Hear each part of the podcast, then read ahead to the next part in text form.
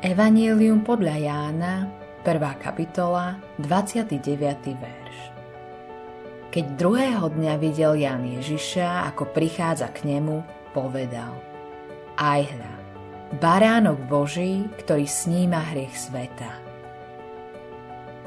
Šimon a Ondrej boli učeníkmi Jána Krstiteľa, ktorý prišiel pred Kristom a pripravoval cestu. Jedného dňa však išiel okolo Ježiš a Ján im povedal Aj hľa, baránok Boží, ktorý sníma hriech sveta. V dôsledku toho Šimon a Ondrej preniesli svoju vernosť od Jána k Ježišovi. Ale stále úplne nechápali, kto je Ježiš a čo prišiel urobiť. Biblia spomína aj Jakuba a Jána, ktorým Ježiš dal osobitný titul – synovia hromu. Jakuba a Jána si tak trochu predstavujem ako motorkárov mimo zákona, ktorí sa jedného dňa objavili a Ježiš ich povolal, aby sa stali súčasťou týmu. Jeho učeníci boli určite rôznorodou skupinou ľudí.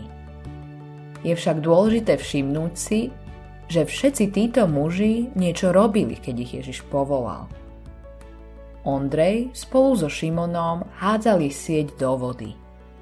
A Jakub a Ján boli v člne a opravovali siete. To isté vidíme aj na iných miestach Božieho slova. Dávid, ktorý sa neskôr stal izraelským kráľom, strážil svoje stádo, keď ho prorok Samuel zavolal. Aj Mojžiš strážil stádo, keď k nemu Boh prehovoril cez horiaci ker – Elizeus oral na poli, keď ho Eliáš povolal, aby pokračoval v prorockej službe. Ľudia mali veľa práce, keď ich Boh povolal. Rovnako, ak chceš, aby ťa Boh použil vo svojom kráľovstve, zamestnaj sa tým, že pre neho budeš niečo robiť. Stačí začať s tým, čo máš pred sebou.